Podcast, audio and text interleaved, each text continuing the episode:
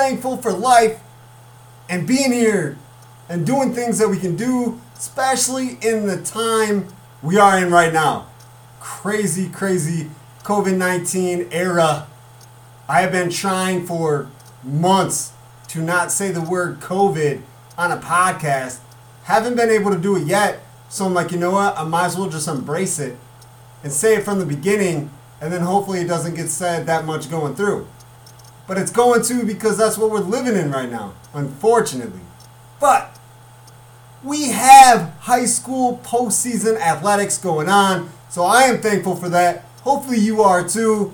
It is awesome for the kids to be able to compete, try to win things, and it is awesome for family members to be there, loved ones to be there, girlfriends, boyfriends, and of course, it's awesome for media podcast hosts to talk about it, to talk with them, to enjoy it. Speaking of episode 120 of Edge of Your Seat podcast, I am your host, Brandon LaChance. We have playoff student athletes on the show today. LaSalle Peru girls tennis players, seniors, the number one doubles team, Lauren Klein, and Brianna Strell, along with LP coach Aaron Gunther. Show's gonna be amazing. They're great guests. Talk all kinds of stuff. We have a lot of jokes. Broke down a top five food meals that you enjoy with all three of them. Coach Gunther said he likes to cook, and I ran with it. I'm like, he likes to cook. We all like to eat. Let's see what we got. We're talking about home cooked meals. Not fast food, not buy a box, put it in a microwave. Home cooked meals. Okay, maybe restaurants, maybe sit down diners, but home cooked meals. And you can definitely see the difference of ages from Aaron Gunther to two seniors in high school and the difference of what their meal choices are. It's pretty cool, it's pretty fun, and we'll share it here on Edge of Your Seat podcast. The girls' tennis sectionals did start today, Friday, October 16th, and continue Saturday, October 17th. Same as usual, two day sectional, but there is only sectionals. We are not moving to a state tournament afterwards. So everybody trying to play the best tennis they can because for the season at least, it's the last tennis they're going to play.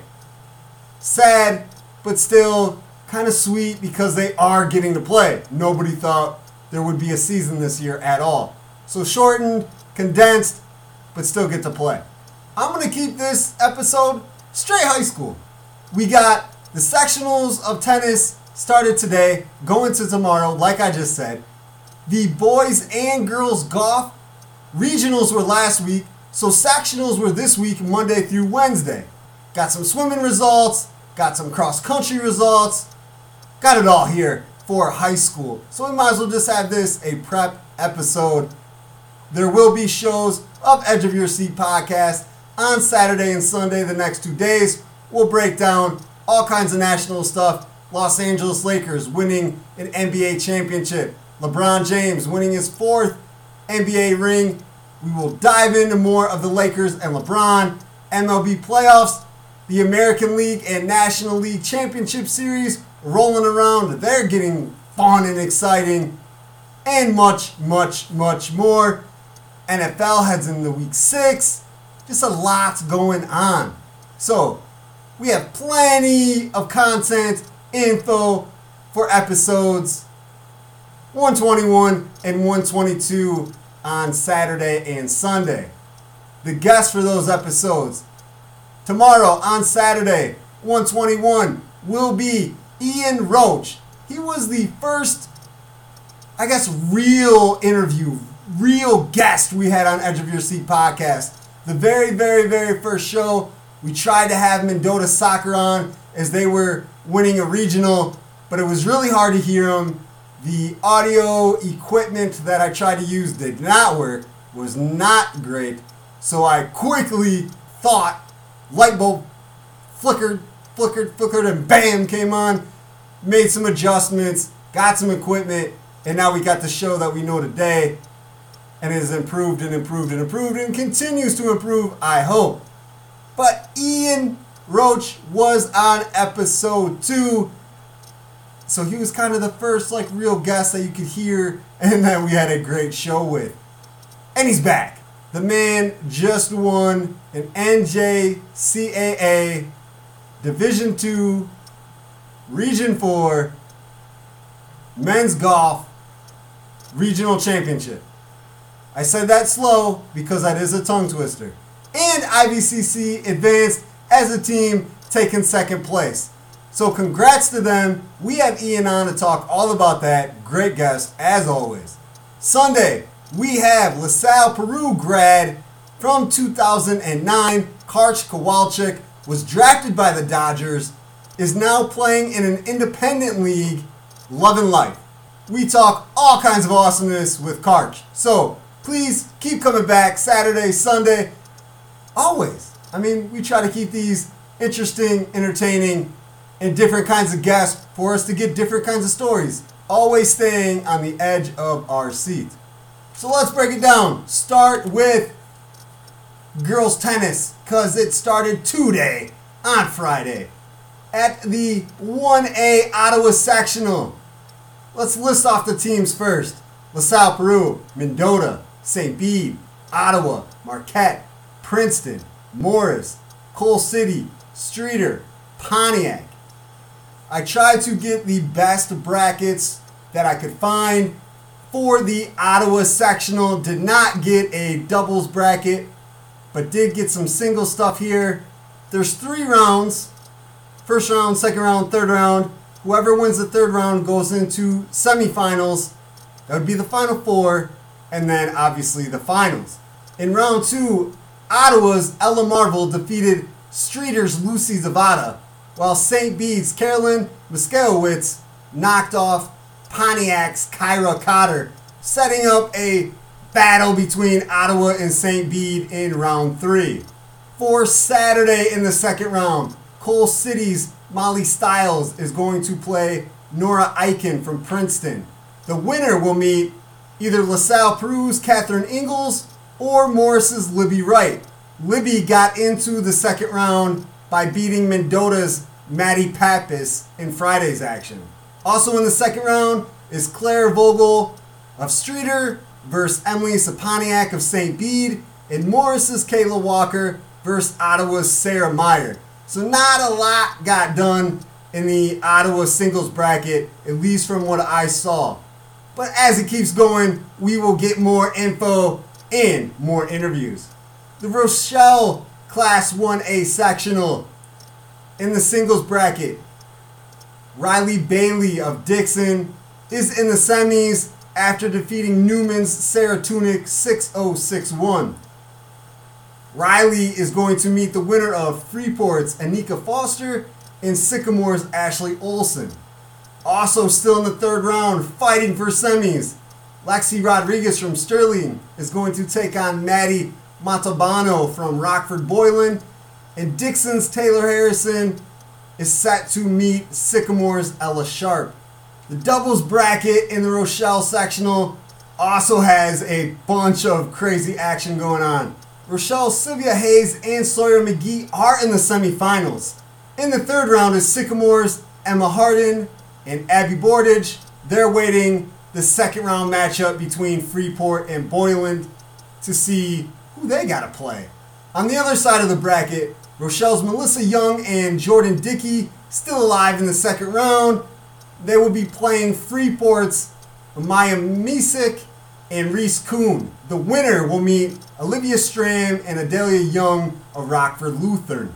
And Sycamore's Olivia King, and hopefully I don't butcher this name, but Abby Golombiski are in the third round playing Anika Boone and Sarah Boyer of Boylan.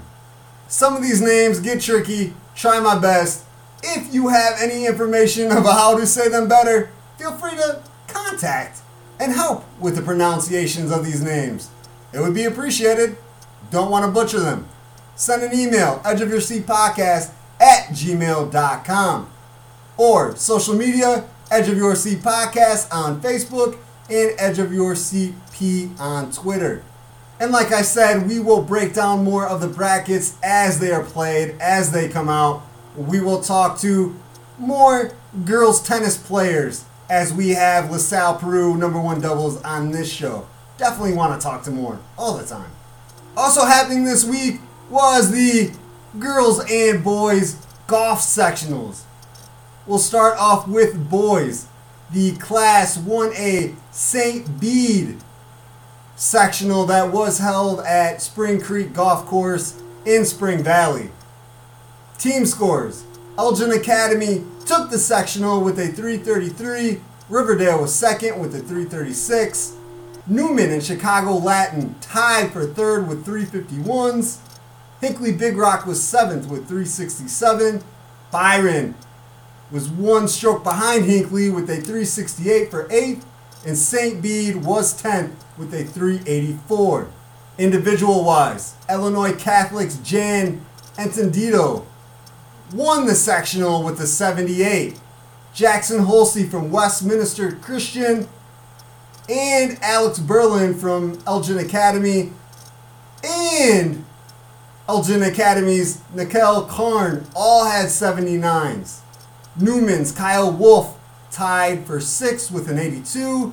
There was a four-way tie for ninth. St. Bede senior Nathan Pothoff, also a guest of Edge of Your Seat podcast, and Blake Wolf of Newman both had 85s for that four-way tie, or in that four-way tie. In a four-way tie for 13th was Newark's Camden Figgins with an 86. Tying for 17th with 87s were Byron's Eric Dedig and Somonauk's Tyler Jansen. And Hinckley's best score of the day was Ben Hinsky with a 88 for 25th place. Can you hear that train? It is very loud. Welcome to small rural life in Illinois. You can't plan around it. You never know when they're coming. Seems like they're always here. Just trains, trains, trains. But the show must go on. Of the schools we follow at Edge of Your Seat podcast, which is a lot, I counted the other day of the schools I had marked down 42 schools. I like it. I like variety. Want to talk to as many people as possible. It's always fun. Want to hear different stories. Can't get different stories talking to the same people all the time. At the Class 1A Tuscola Sectional, Seneca's A.J. Stiegler cards an 81 for a three-way tie for fifth place. Fieldcrest, Coy Allen takes eighth with an 82, and Roanoke Benson's Luke Sauter was in a five-way tie for 27th with an 87. A lot of awesome golf scores here. It's what happens when you get this far in the playoffs. The Class 2A Freeport sectional. Ottawa was there. Princeton was there.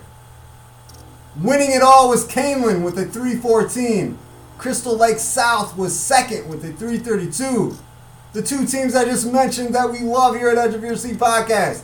Ottawa took sixth with a 335, and Princeton with a 347 was eighth. Individually, first was Crystal Lake South Will Stewart with a 72.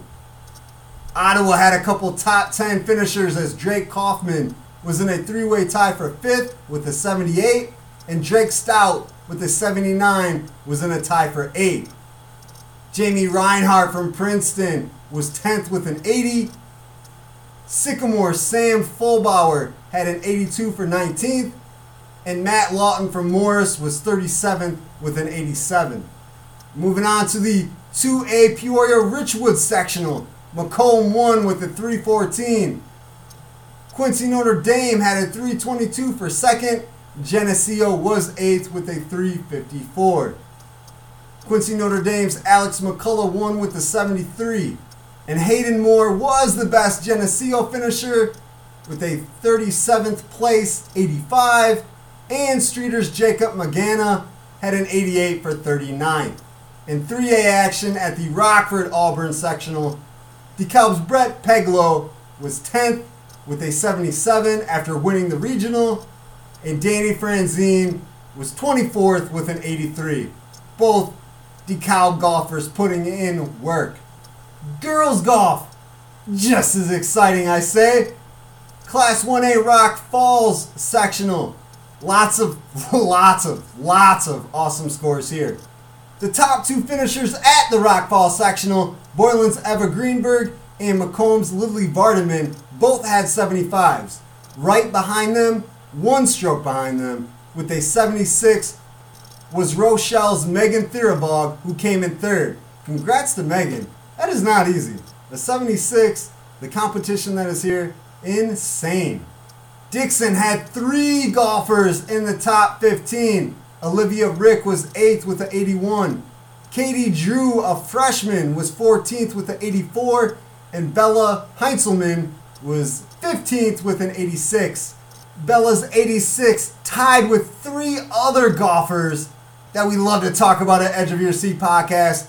Byron's Paige Bakoski, Kewanee's Natalie Yepson, and Myra Maracha. Can't forget about Geneseo's Keely Nugent, who with an 83 did finish 12th. From Oregon, Ava Hackman was 33rd with a 94. And also from Geneseo, finishing 37th, was Miranda Romer with a 97. Seneca Sectional, still Class 1A. Normal U got the win with a 332. Bloomington Central Catholic was second with a 342, and Sandwich came in eighth with a 429. U High's Reagan Kennedy won with a 74. Plano's Faith Malloy, who advanced as an individual, finished 22nd with a 92, while Sandwich's best was Elijah Campbell, who had a 98. And at the Class 2A Dundee Crown Sectional, Sycamore's Brianna Shawman had a 79 for sixth place.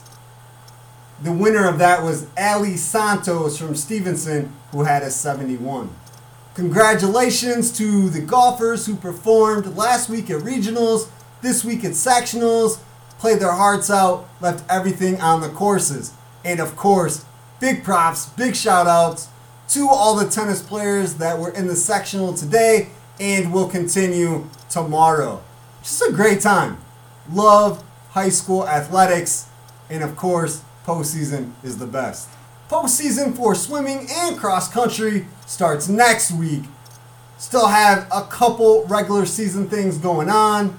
On Tuesday, October 13th, the LaSalle, Peru, Ottawa Streator Co-op defeated Olympia 86 to 42. Junior Peyton Haggy won four more events if I recall this right, she has only lost one event, swimming four each meet. She's only lost one the whole season. And she's over 40 events in. She won the 200 freestyle in 2 minutes, 2.74 seconds. The 50 meter freestyle in 26.41 seconds. The 100 freestyle in 56.82 seconds. And the 100 breaststroke in 1 minute 12.64 seconds. Also winning for LaSalle Peru was senior Nicole Posavasic, who won the 100 backstroke with a time of 1 minute 10.2 seconds. On Thursday, yesterday, the Amboy girls and boys cross country teams wrapped up their regular season with a meet against Freeport, Aquin, Galena, and Polo. Both teams won, the girls and boys, victorious. The girls won with a 23, while Aquin had a 32. Remember, you have to have five finishers to report a team score. For the Amboy girls, the Lady Clippers, Lauren Outhouse won with a 21.01. Madeline McLaughlin was fourth as she came in 22 minutes 1 second. Brittany Mundell was seventh with a 22.55. 10th was Brooklyn Welchel with a 24-27, and with a 24-33 was Bailey Ellis at 11. For the boys, they won 29 to Polo's 46 and Galena's 48. Brock Loftus, his eighth win of the season. Racking up the miles, racking up the W's. Loftus won with a 16 11. Kyler McNich was third with a 17 11. Andrew Jones was seventh with an 18-19. Finishing eighth was Wyatt Lundquist, 18-23. And also finishing for the Clippers was Garrett Purtell, who with a 1957 was 13th. So we will see what the LaSalle Peru Girls Swimming Co-op can do in the pool come sectional time this upcoming week and what the Amboy boys and girls cross country teams can do on the course. Well, went over a lot of stuff in this high school edition of Edge of Your Seat podcast.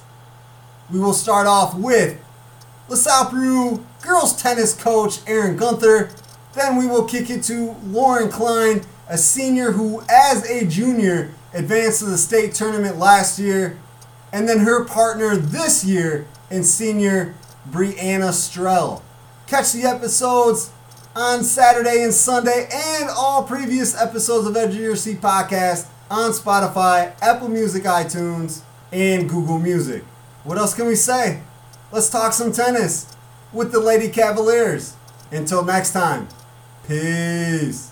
Looking out my kitchen window on a Monday, Columbus Day, October 12th, it is, looks like it just got done raining. It's kind of dreary. Hopefully, this week on Friday will not be like that as the LaSalle Peru girls tennis team is in sectional action along with all the other teams ready to compete for some hardware, the IHSA level. I am fortunate, very happy to have the Lady Cavaliers coach with me right now. Aaron Gunther, what's up, my man?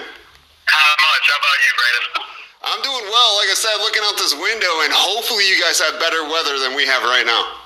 Oh, you can only hope. I Saturday when we had conference. It was beautiful. It was mid 80s. There was a little bit of wind. This is uh, not ideal tennis weather right now. No, not at all. Actually, if you think about it, weather really hasn't been that bad the last few weeks. No, it's it's been kind of uh, on late fall like where normally you've got the rain, you've got the chill, and and we've been fortunate enough to have some pretty warm weather. Well, this seems like an all right transition to get into this crazy year that we've had. Didn't know if we were going to have seasons. COVID 19 has changed some things around. Uh, weather has actually been a good sign, which it usually isn't. So, man, what do you think about this season and how everything has happened, occurred? This season has been, I mean, if you're not able to be flexible, holy smokes, coaching in this era would be ungodly difficult. Uh, we've had to cancel tournaments last second. I mean, our very first tournament of the year in Morton got canceled at 7:30 the night before we were supposed to leave. So uh, stuff like that's been nuts. Then we've had to some tournaments that are out of our COVID region. We had to cancel. So then we're trying to call teams last second to get them to either come to us or we can go to them to set up stuff just to get the girls playing. So yeah, it's been it's been nuts, but it's been a good ride. Like you said, we're fortunate to be playing. The girls are having fun, so it's hard to complain too much. But yeah, you've had, you've had to be flexible this season, that's for sure. We will lead up to the sectional that again is this weekend, October 16 and 17 at Ottawa, the Class 1A Ottawa sectional. We'll start kind of the beginning of the season. Lots of who knows what's going to happen because of COVID 19. Some sports were wearing masks. We got the social distancing. How was it starting the season, getting the girls in some kind of groove with this thing over everybody's head and shoulders? It was a little tough at the beginning of the season because uh, IHSA is constantly changing. You need to wear a mask. You don't need to wear a mask. Okay, you don't need to wear a mask now, but you need to wear a mask in this situation. Early on, we're kind of tiptoeing around, trying to figure out if, if the season's going to get canceled tomorrow.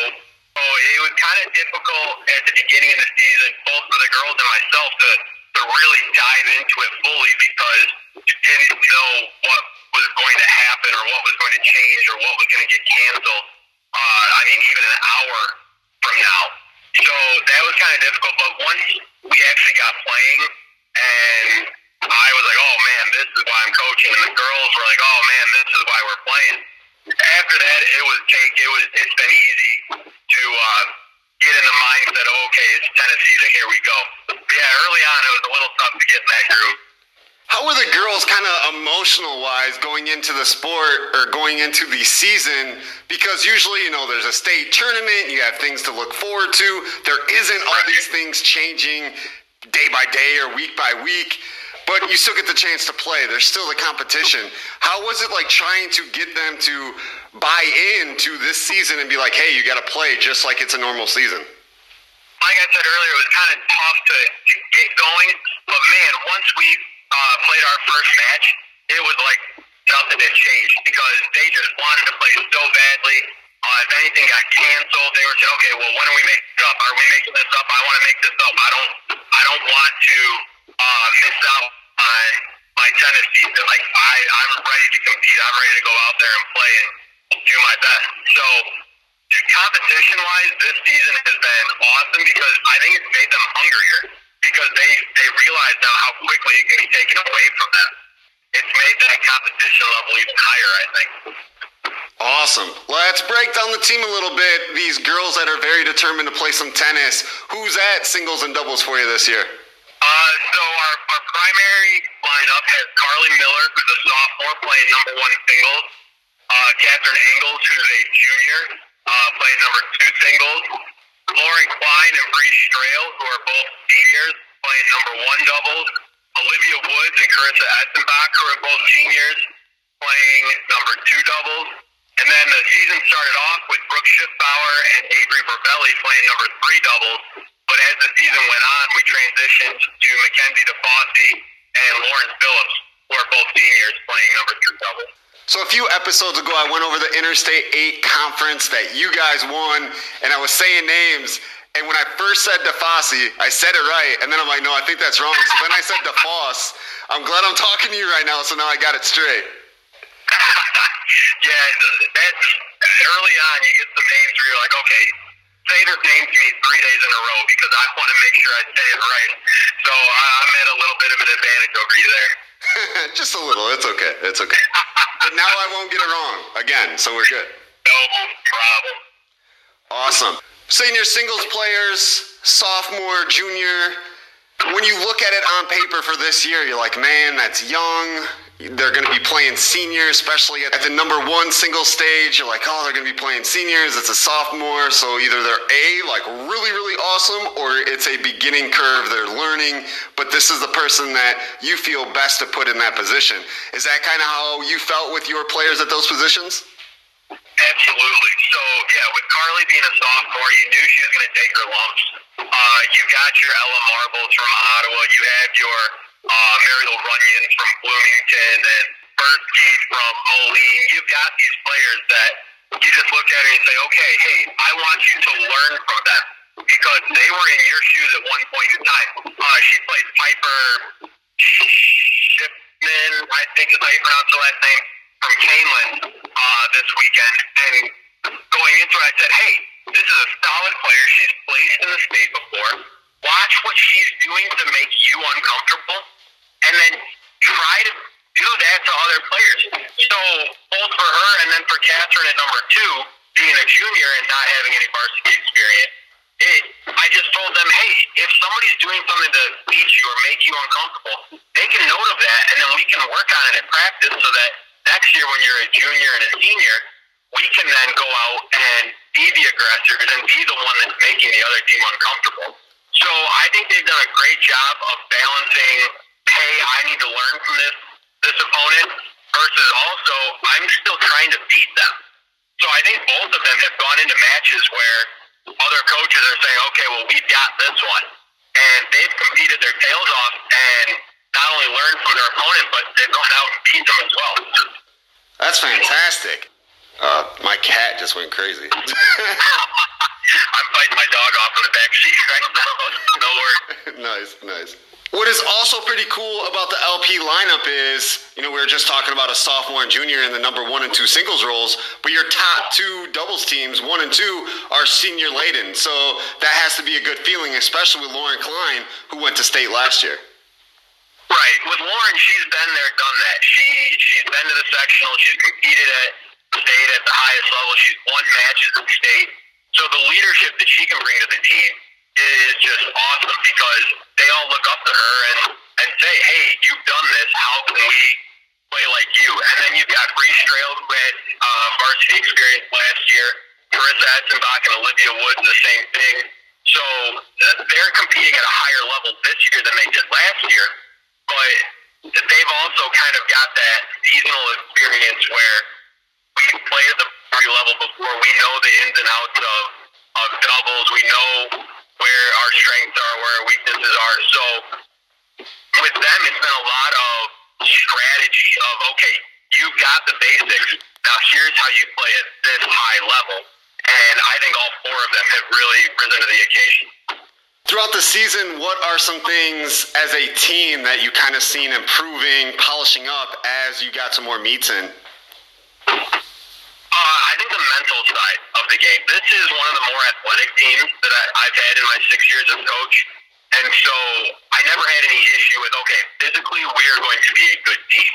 But as with all sports, I mean, there's so much that goes on upstairs and uh, in your head that sometimes a smarter player is going to beat a more athletic player. And so seeing the evolution of their their brain game, of their mental game, where when I go up to the fence to coach them on a changeover, uh, Olivia Woods is one of the, the biggest ones where she goes, hey, coach, I think we need to do this, this, and this because they're doing this. So we're going to counter it with this, and, and we're good.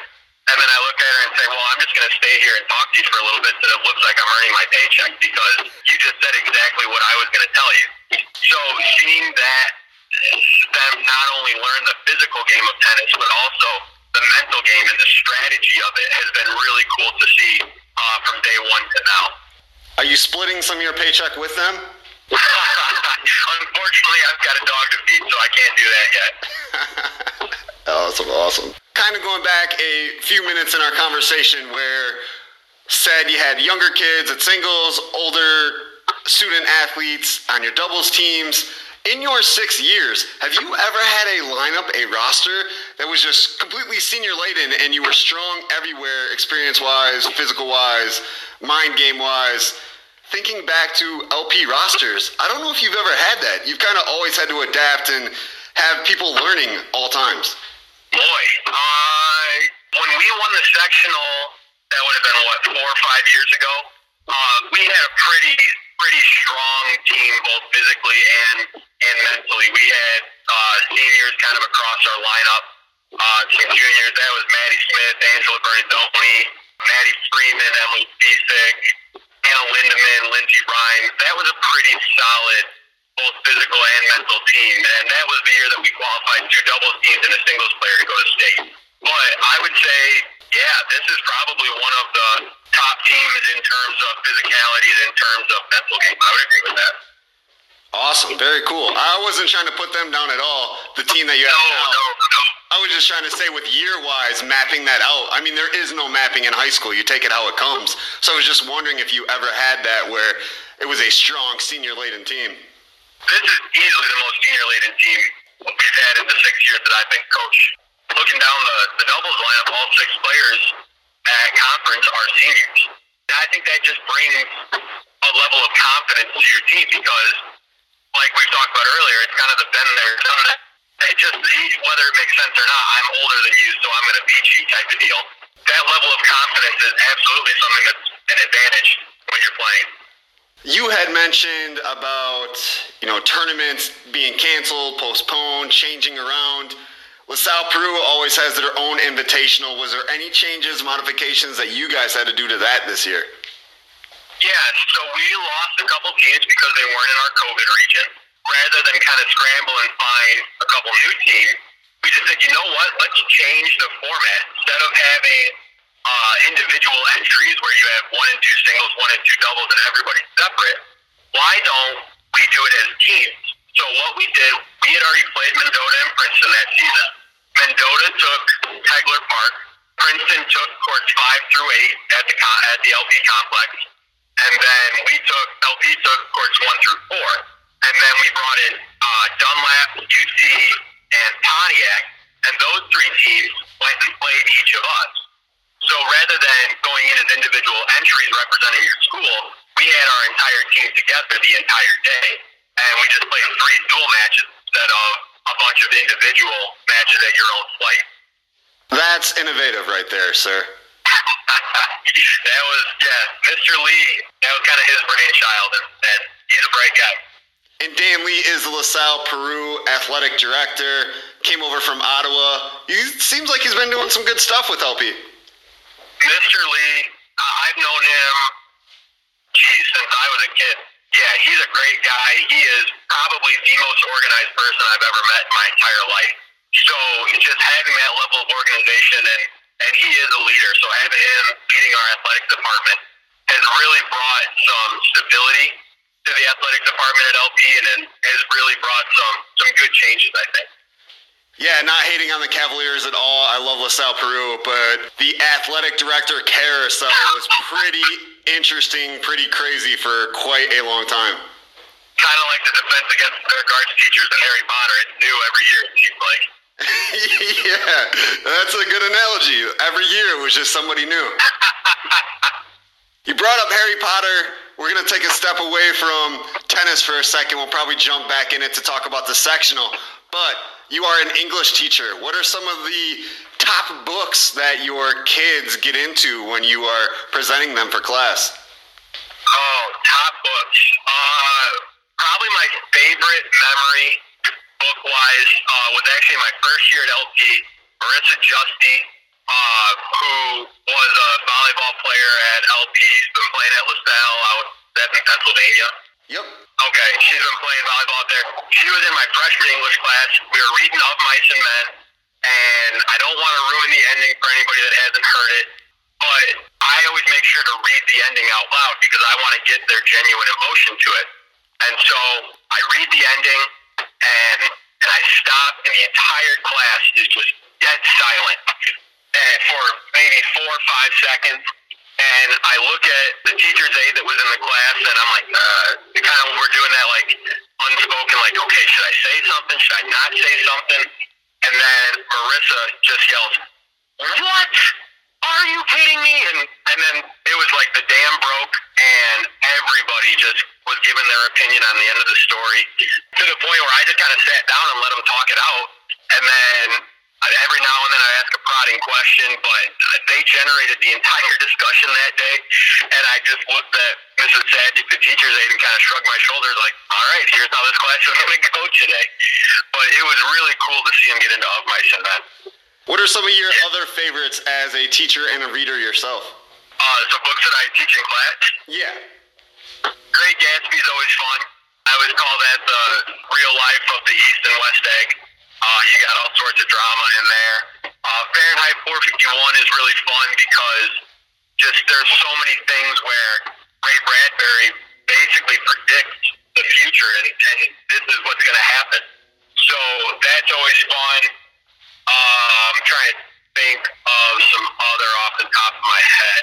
Romeo and Juliet. I know it's very stereotypical, but man, when you talk about hey guys, these these kids are 13 and 12 or 13 and 14, and they're like, wait a second, they're just being super dramatic 13 year olds. Yep, and they they get really into that a lot of times.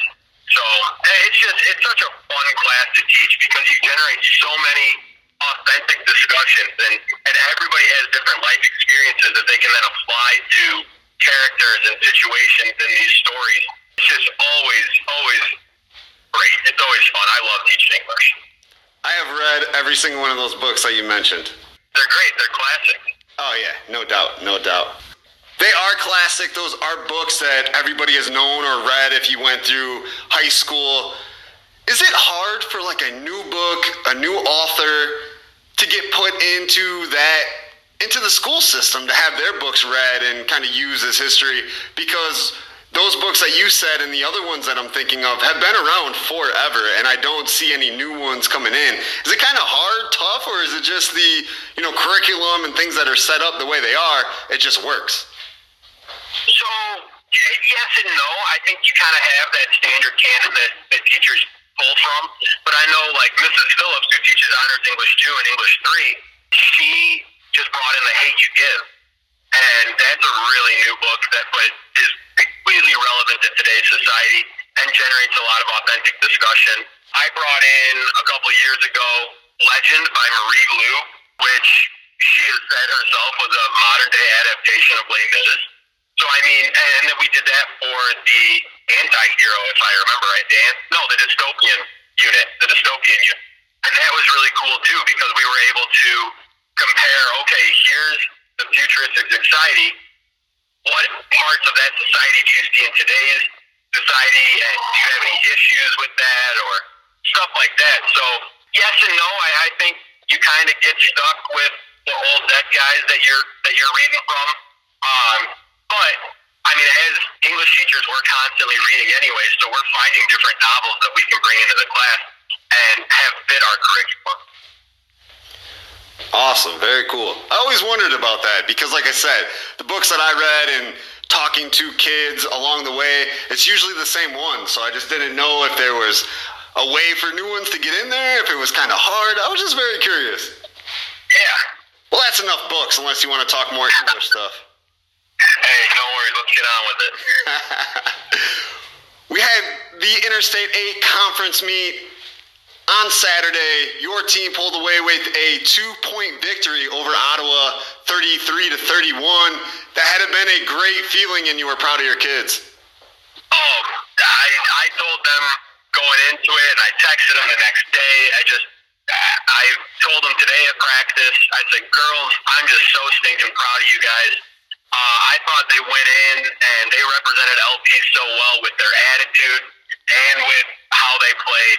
Going in, I knew we had a shot to win it if everything played out according to seed. Uh, but I mean, that's huge because you get upsets all the time at every level of sport. So we needed to go in and not only not get upset, but maybe even pull some upsets. And we came close a couple different times to both being upset and pulling some upsets. Uh, but ultimately, every single entry lived up to their seed, except for number one doubles, who exceeded their their seed and got first instead of the second that they were seeded. This is the first conference championship under six years there, so it was, yeah, it, it was a really cool feeling to see the girls play so well and then have it rewarded with the, the championship. So your first conference win at the Interstate 8. Is this your guys' second year in this conference? Uh, yes. So not bad, not bad. First win in the second year. Yeah, yeah. It's like I said. I, I think it's setting the standard for our program too, because like like we talked about, we've got these sophomores and juniors in the singles lineup. We've got a solid team coming up from the fresh soft level. So I'm hoping that that it kind of kind of becomes a standard of okay, so we are shooting to win conference instead of well, you know, I hope we get second or third. Now it's okay. We're we're looking to be number one. So in sports writers, sports media world, kind of going over that hump to the next level. Absolutely, yeah. We're we're looking to get over that hump and, and really make it to where, like I said, it, it's our goal and expectation to be finishing high up in the conference instead of just trying to do our best in place. Now it's do our best and win it. Definitely. Always good to shoot higher and get there and stay there instead of falling back down. Exactly. Going into the sectional, some familiar teams on LaSalle Peru's like normal schedule. So I don't know if you've got to play them, but you got Mendota, Morris, Ottawa, St. Bede, Princeton, Pontiac, Streator, Coal City. Have you seen most of them throughout the year? Yes, we have seen. Let's see. I think we've seen everybody in that sectional. So you've seen everybody in the sectional, and it is at Ottawa where you just won conference. So kind of a couple cool like confidence boosts for your team. Yeah, so having played everybody, we kind of have the we have a scouting report. So we're going in saying, okay, here's what we did well against this entry. So let's say from Ottawa, okay, we know what we did well against them to win points. Now, how are we going to maximize that, or how are we going to counter their strength to flip it to where maybe we lost before, but we're going to win this time. So having that scouting report on everybody, yeah, is is really nice. And then we've got a week of practice to to really focus on that, and then try and put it on display on Friday and Saturday. Perfect. And without having a state final state tournament, like this is it. So does that add some emphasis to these kids coming into the sectional? I think so, and and I've kind of phrased it as such, like, hey, girls, you don't have state, so there's no need to save your energy for next week. There's no need to to look ahead. This is it right here. Let's focus on this, and let's go in and let's get the job done. So at practices so far, have you seen that kind of buy-in going to next level? Like, hey, this is it. Let's do it. Absolutely. I mean, going into conference, we, uh, I mean, I told the girls at the beginning of the week, hey, we're going to start ramping up the intensity a little bit. We're going to start really getting after it. Not that you weren't intense or working hard during the season, but there's a different mindset when it comes playoff time. And I think the girls have responded to that really well. They they're a team that really likes to have fun and likes to be loose. But man, when you see them really get into a drill and and they'll say, "Hey, Gunther, we want to work on this today. We we really want to focus on this. We struggled with that yesterday." So they're even bringing stuff to the table uh, for me, and then I say, "Okay," and then I design a drill around that, and we're able to focus on that. But yeah, they've absolutely responded to uh, the playoff push. Awesome, fantastic. Sounds like we've had a fun year this year as a coach. This team has been so fun. Uh, I mean, I have fun every year, but you've got all the COVID circumstances. You've got girls who like Kenzie DeFosse and Lauren Phillips and uh, Angela Smajinski, Genesis Greening, Sarah Peters, Lexi Michael, who had never played tennis before. And they said, you know what? We don't have anything to do in the fall anyway. We're excited the sports are going on, so we're going to come out and we're going to play. So it's been really neat to see that energy as well, where it's kind of like that newfound love for the sport. So it's been nice to see that mixed in with the experienced players who played last year saying, okay, we know what we need to do and this is fun, but we're going to work on it, getting better. We're mastering our craft as opposed to learning it. That newfound energy, that's always a great thing. That's right. I don't know if you know this, but you are to this day my only tennis partner that I've ever had. Against Grayson Arisu. Yep, yep, yep. A couple years ago, I was leaving the paper, went to Texas for a little bit, did not work out how I wanted it to, but came back. But yeah, before I left, I was like, hey, I want to play some tennis. You let me come in, we played some tennis, you were my partner. I think I scored one point the whole time. Hey, but that was an important point. We needed that. for sure, for sure. So I don't know if I ever want to play again, just so I can say my one partner was Aaron Gunther. Hey, I appreciate that. Well, during COVID 19, kind of stepped away for a little while during the springtime. We had like three, four months of straight quarantine, didn't really do anything. But it sounds like you found something to pick up and got a new love for yourself like you said, you got a lot of time on your hands, and a lot of restaurants are closing down, and so I was forced to learn how to cook. Uh, I've been on my own now for a couple years uh, in my own house, and I was like, you know what? Now's a good time to actually work, uh, find my way around the kitchen, and figure out how to work this this oven and microwave and stuff. What kind of dishes have you been making? What is your new expertise? Uh, well, see now, expert that makes me sound a heck of a lot better than I actually am. Uh, but uh, I got an Instapot, so I've been doing like a chicken pesto pasta in there, uh, some burrito bowl stuff in there. My great aunt was great in the kitchen, and so I got a bunch of recipes from her for some like meatloaf, and my family has been making homemade noodles together, uh, stuff like that, homemade lasagna. Oh, it's been it's been a blast. Cooking is actually fun. When it first happened, I had done the same thing and started cooking as well. So it's just kind of something you pick up on. Absolutely. And yeah, and then you just learn, okay, I like this flavor, so I'm going to add a little bit extra of this if it calls for it in a recipe and stuff like that. It's it's been a good time. Very cool, very cool. I mean, we got to play a game on this podcast. We do every episode with our guests. So since you're in cooking, let's play a top five of dishes that you have made so far or that you enjoy. What are some of your top fives? All right, let's see here. Top five. Uh, so number five, chicken pesto pasta. I started making that in the Instapot. Uh, I got it at Red Dog. I don't remember how long ago before stuff closed down, obviously, and thought it was amazing. So I looked up some recipes and started making that. That's really good. Burrito bowl. I'm a big Mickey's Massive Burrito fan. I I could eat there five days a week if I had the money to do so. So I started making some burrito bowl stuff in the Instant Pot as well. So that's been delicious. Growing up, my dad always made a really good tortellini and veggie soup uh, and chicken broth, and so I got that recipe from him, and I've been making that. That's probably number three. Uh, also, growing up, my parents always made this tater tot casserole, where it's hamburger meat, green beans, tater tots on top of that.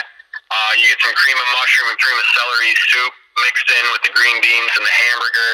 Put it in the oven for a while. I plan on making that a lot in the winter, but I practiced in the summer, and that's really good. Uh, then my number one, I'm kind of going to cheat a little bit. Uh, the Gunther family likes to get together and make some homemade pasta on Sundays we make a homemade lasagna that I think we weighed it one time and it was like 17 pounds. Oh man, it's one of those where you finish eating and you either thank God you have an elastic strap around your waist or you wish you had one because you just are so stinking full. And then you take a nap. Absolutely, you take a nap. Well, perfect. I mean, this is the definition of a well-rounded conversation. We go tennis, we go books, and then we go food. Perfect, man. Renaissance man. Definitely.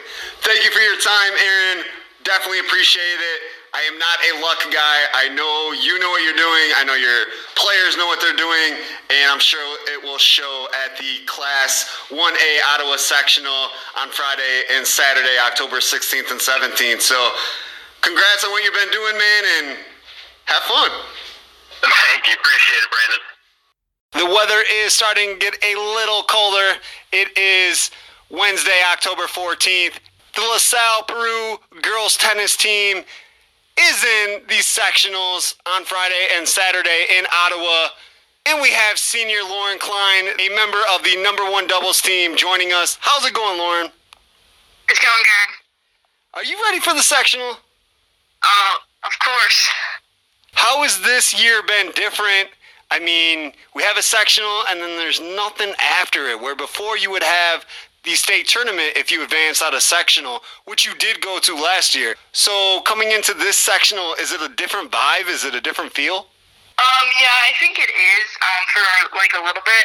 Our coach has kind of been saying treat conference like sectionals and sectionals like state since there is no state, um, in terms of like those are now the two biggest tournaments of the year. Okay, and did you and your number one doubles partner Bree Strell kind of put that in your heads? Is that kind of the motivation or the motto that you went by in this the last couple meets? Yeah, um, I think obviously like you obviously of course want to win the sectional and everything, but at the same time, you know, you're kind of thinking, well, I want to qualify for state. That's first. But now I think the number one thing in our head is we want to win the sectional. Okay. Well, you guys did go on to win the Interstate 8 Conference. LaSalle Peru as a team, scoring 33 to defeat Ottawa by, I think they had 31. And then you and Bree won the number one doubles bracket. So, how did that feel to be able to take that home with a lot of good competition at the conference meet?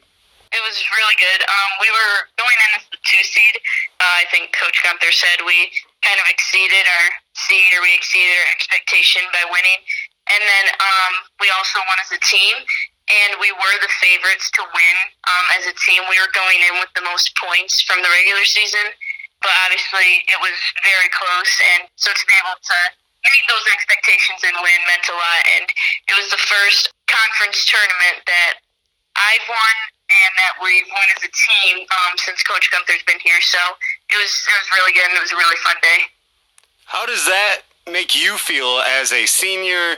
You guys were able to do things that other teams that Coach Aaron Gunther has not. He's been there for six years, so that's not a short time, not a crazy long time either, but mm-hmm. six years, you're the first team to be able to do that. How did that make you feel as a senior leader on the team? It felt great. Um, I think it meant a lot to us and also to him. It was great. It was a good day, um, a lot of energy. I think everyone played, you know, really well. So. In this COVID 19 era that we're in right now, did you give him an Air 5? Oh, yeah, um, for sure. And with COVID, uh, just to be able to have a season, obviously we're um, grateful for. But then to be able to win conference, you know, with COVID, it was nice since being a senior, um, things are a lot different, and we, you know, we are losing out on a lot of stuff. So to win conference the senior year of tennis felt good. Definitely. Is that going to go in your scrapbook as one of the top memories of high school? Uh, yeah, probably for sure. I don't even think people scrapbook anymore, but in your memory, your memory hall of fame of high school, is that going to go in Yeah. there? It's going to go in there? Uh, for sure. So now, moving on to sectional, what do you and Bree plan to do going in? Any changes to the game plan? Just play your game? I think just um, play our game and stay us. And uh, Gunther always says, "Be you out there." You know, we just want to go in, and obviously it's our last time playing as seniors, so you know, give it our all. And we have nothing to lose, so just go in there and do what we do and. So, what is it that you and Bree do? What makes you guys a successful, competitive number one doubles team?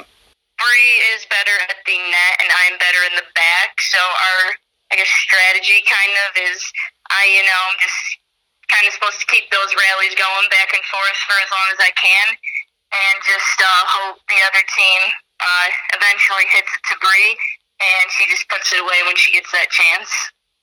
You're the setter upper and she's the closer. Yeah. Okay, okay. Has that worked for you guys well this season? Yeah, it's um, it's worked pretty well for us, and uh, sometimes we'll have both of us back instead of me at the net sometimes, and that works too because then she can go up to the net where she's at her strong suit, and I'm at the back where I'm at my strong suit. Which of you are the taller player? Bree's taller. How tall are you? I'm like five three, five four. So you're a feisty five four. Yeah. Makes sense, makes sense. And you're pretty quick too. I remember watching you play basketball. Mhm. Yeah, I try to use my speed in the back to just get to all the balls, and then Bree uses her strength at the net. Perfect. And it has obviously played out well for you guys. Yeah, it has. But this is the first year in high school that you guys have been partners, correct? Mhm. Yeah, I started playing my freshman year, and she started playing her sophomore year. But this is the first time ever that we've ever played together. Last year you went to state as a doubles team or as a doubles player too, correct? Yeah, with Amy Ernett, and she graduated. That's got to be an awesome feeling to be like my junior and senior year played really good tennis, went to state, and if there was a state tournament, I may have had a chance to go again. But you still have a chance to win a sectional. Right. Yeah, and that's that's the goal going in. Is I think as a whole team we want to win, and uh, you know there'd be no better feeling than to win conference as a team and then to win the sectional as a team. I could just picture Aaron Gunther putting like a note or like a post-it note on it, be like, "This was the real state trophy." yeah, probably He would do it. I could see it. for sure. We have briefly mentioned COVID 19 and, you know, change stuff off a little bit. What were some of the main differences from your previous seasons to this season because of the times that we're in right now? Mm-hmm. So we didn't play as many tournaments. I felt like we still played uh, quite a few tournaments, but not as many as we did. a couple were canceled due to COVID, like last minute cancellation. Someone tested positive, and then a couple we weren't able to go to because they were out of our region. We usually have our Lady Cavs invite, and that had to be modified where it was kind of just a round robin with three other teams. But I still think we've still gotten to play quite a bit, even with COVID. I mean, out of tennis, we have to wear masks on the bus. If we have practice inside, we wear masks. But um, in the game, it kind of feels the same. We're still, you know, playing tennis. Is tennis your favorite sport? Um, I don't, I don't really have a favorite actually. In season, like when I'm in the season for one of my sports, I feel like, oh, this is my favorite. But then I go to the next one, I'm like, oh no, this is my favorite. What all sports do you do for LaSalle Peru? I do tennis, basketball, and softball. Are you going to add a sport in there because really this year there's four seasons now? Yeah, I could, but I don't think I'm going to. If you could, what sport would that be? Probably volleyball. Your speed would help there too. Yeah.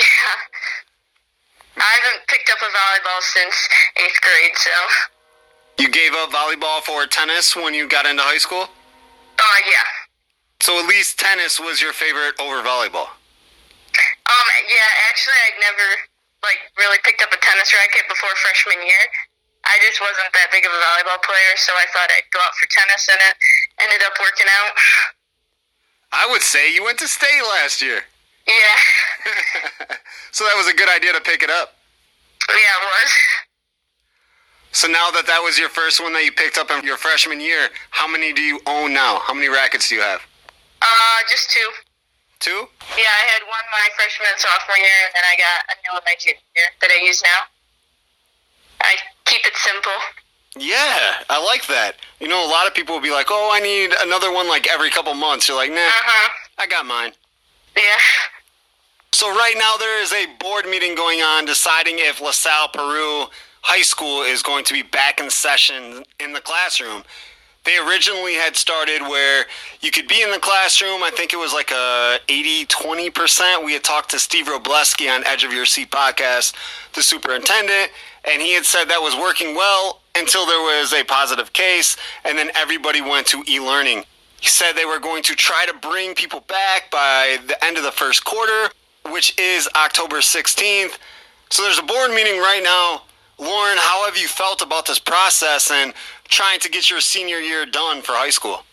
I voted or to go back um, to school for the hybrid option. I think that was what it was.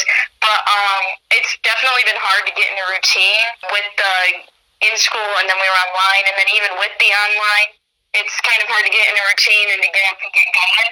I'm just hoping that we go back, but if we don't, I understand. Try to get up at the same time every day, whether I have uh, Zooms or not with my teachers, just to try and stay in a routine.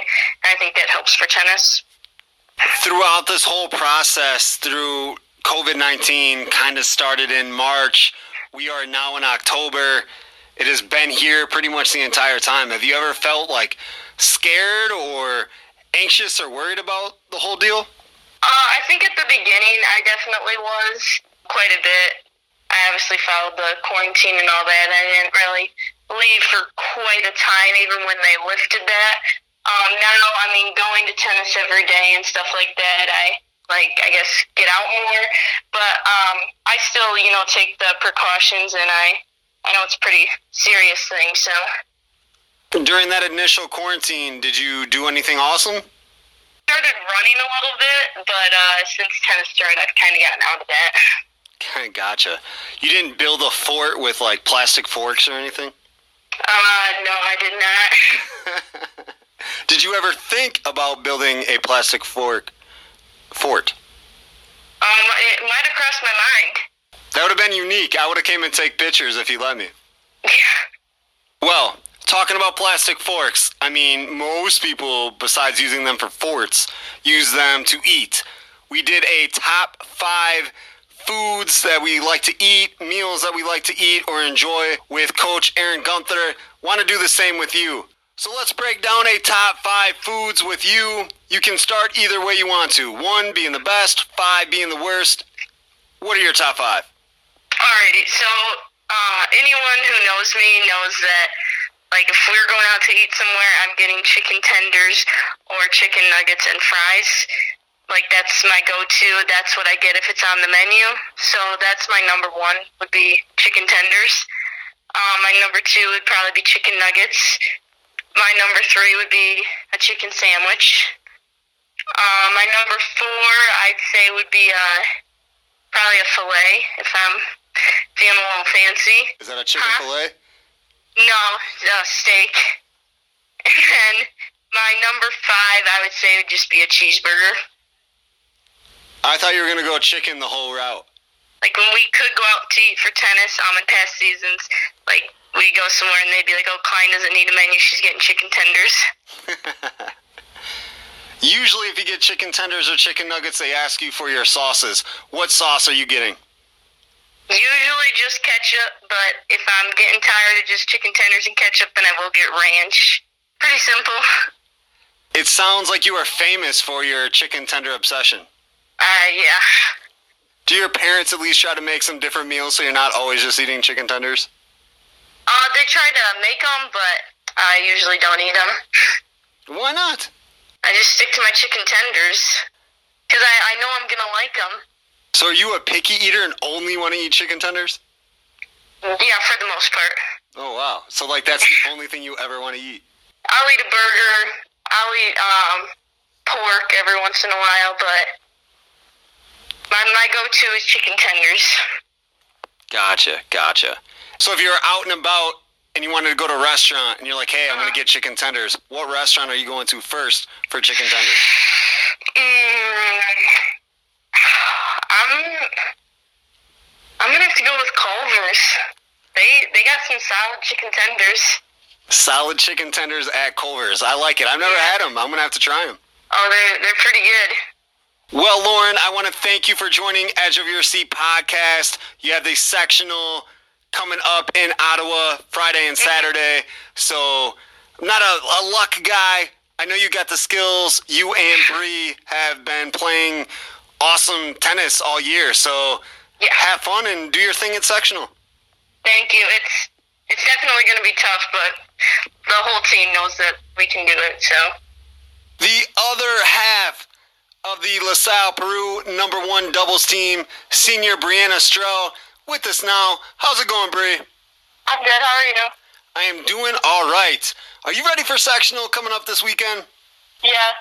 Are you pumped up for you and Lauren to be back in Ottawa? You just wrapped up the Interstate 8 conference meet in Ottawa, which you guys were victorious. The team and the number one doubles team.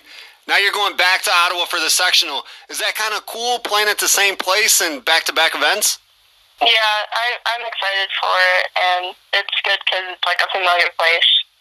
Have you guys played there earlier in the season? Not this year, but we have last year, and last year's sectionals was there, I'm pretty sure. This is your first year partnering with Lauren. Who was your partner last year, or where were you at on the roster last year?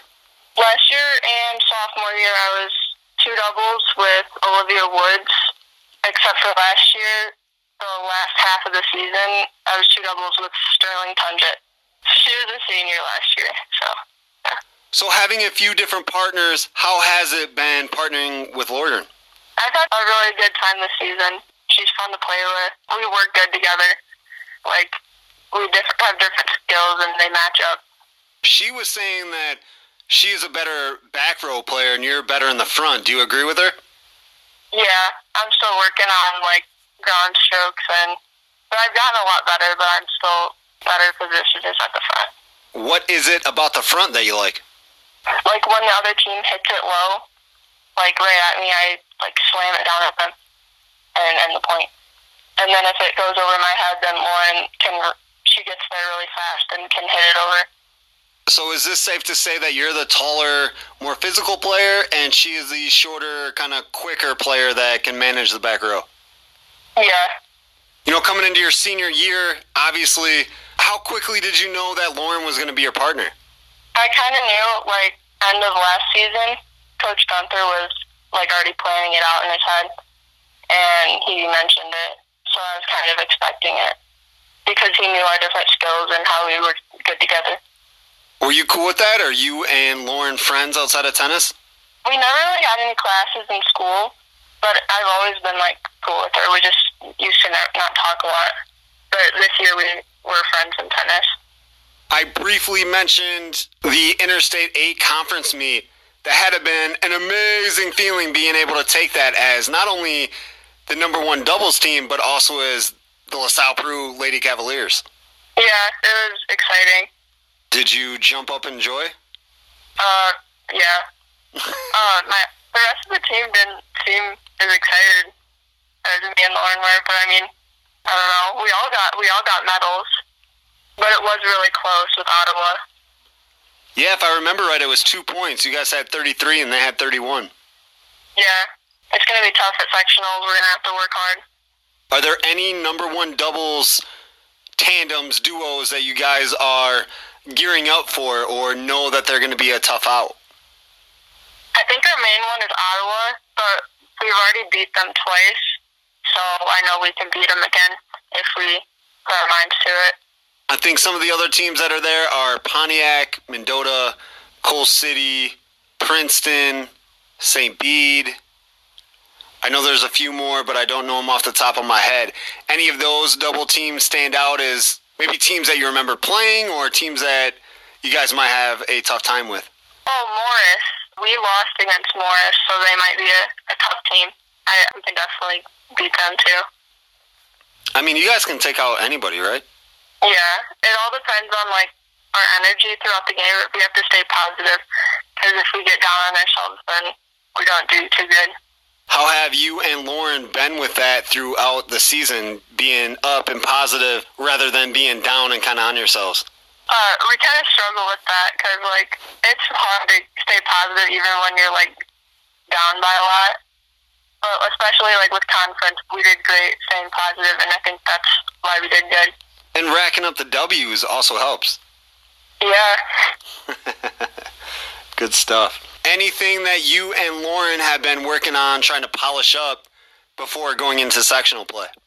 I think individually we have our own stuff to work on, but I don't know. I think most of it is just like silly mistakes that we can fix. We have both mentioned Coach Aaron Gunther. How has he helped you develop as a tennis player? He's a great coach, and he's probably my favorite coach I've had in like any sports. He like motivates us to get better, but not in like a harsh way like that you see in some coaches. He's like very positive when he's coaching us.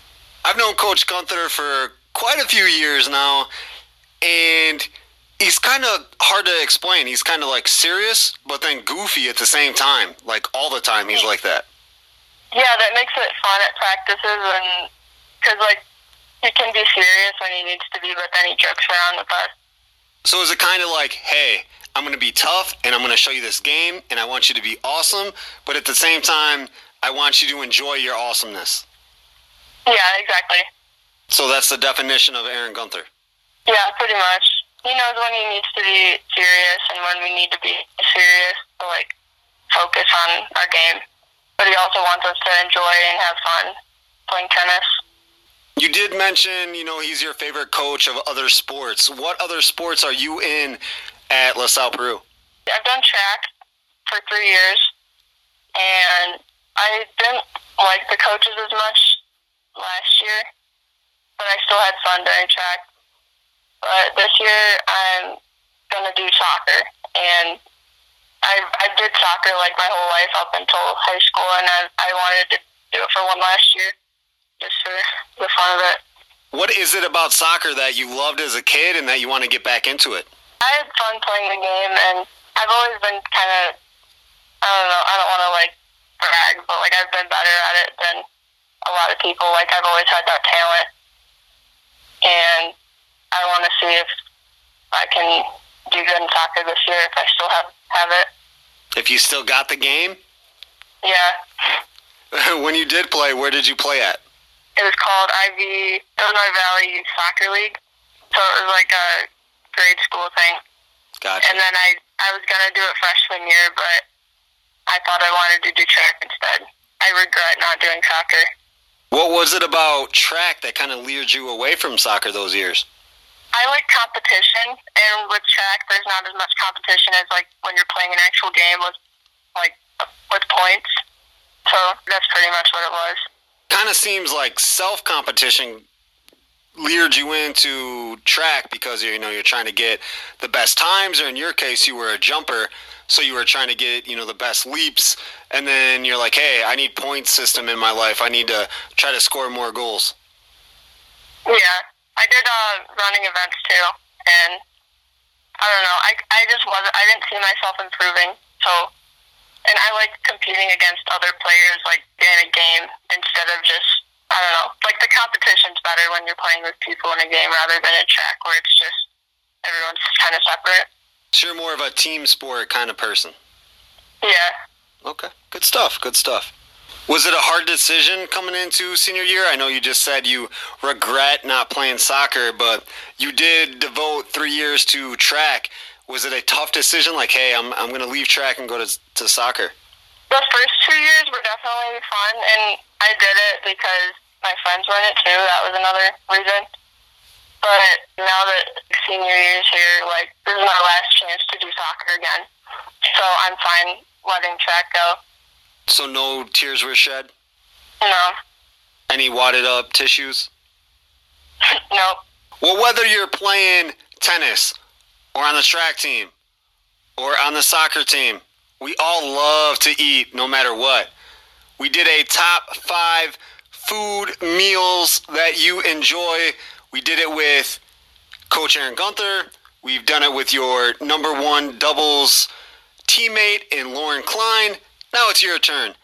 Give me a top five of your favorite food or meals that you enjoy. You can either start at the top, which would be number one, your favorite, or number five, your least favorite of these five. So go ahead and start. Give us the top five. My top's probably got to be pasta, like any kind of pasta.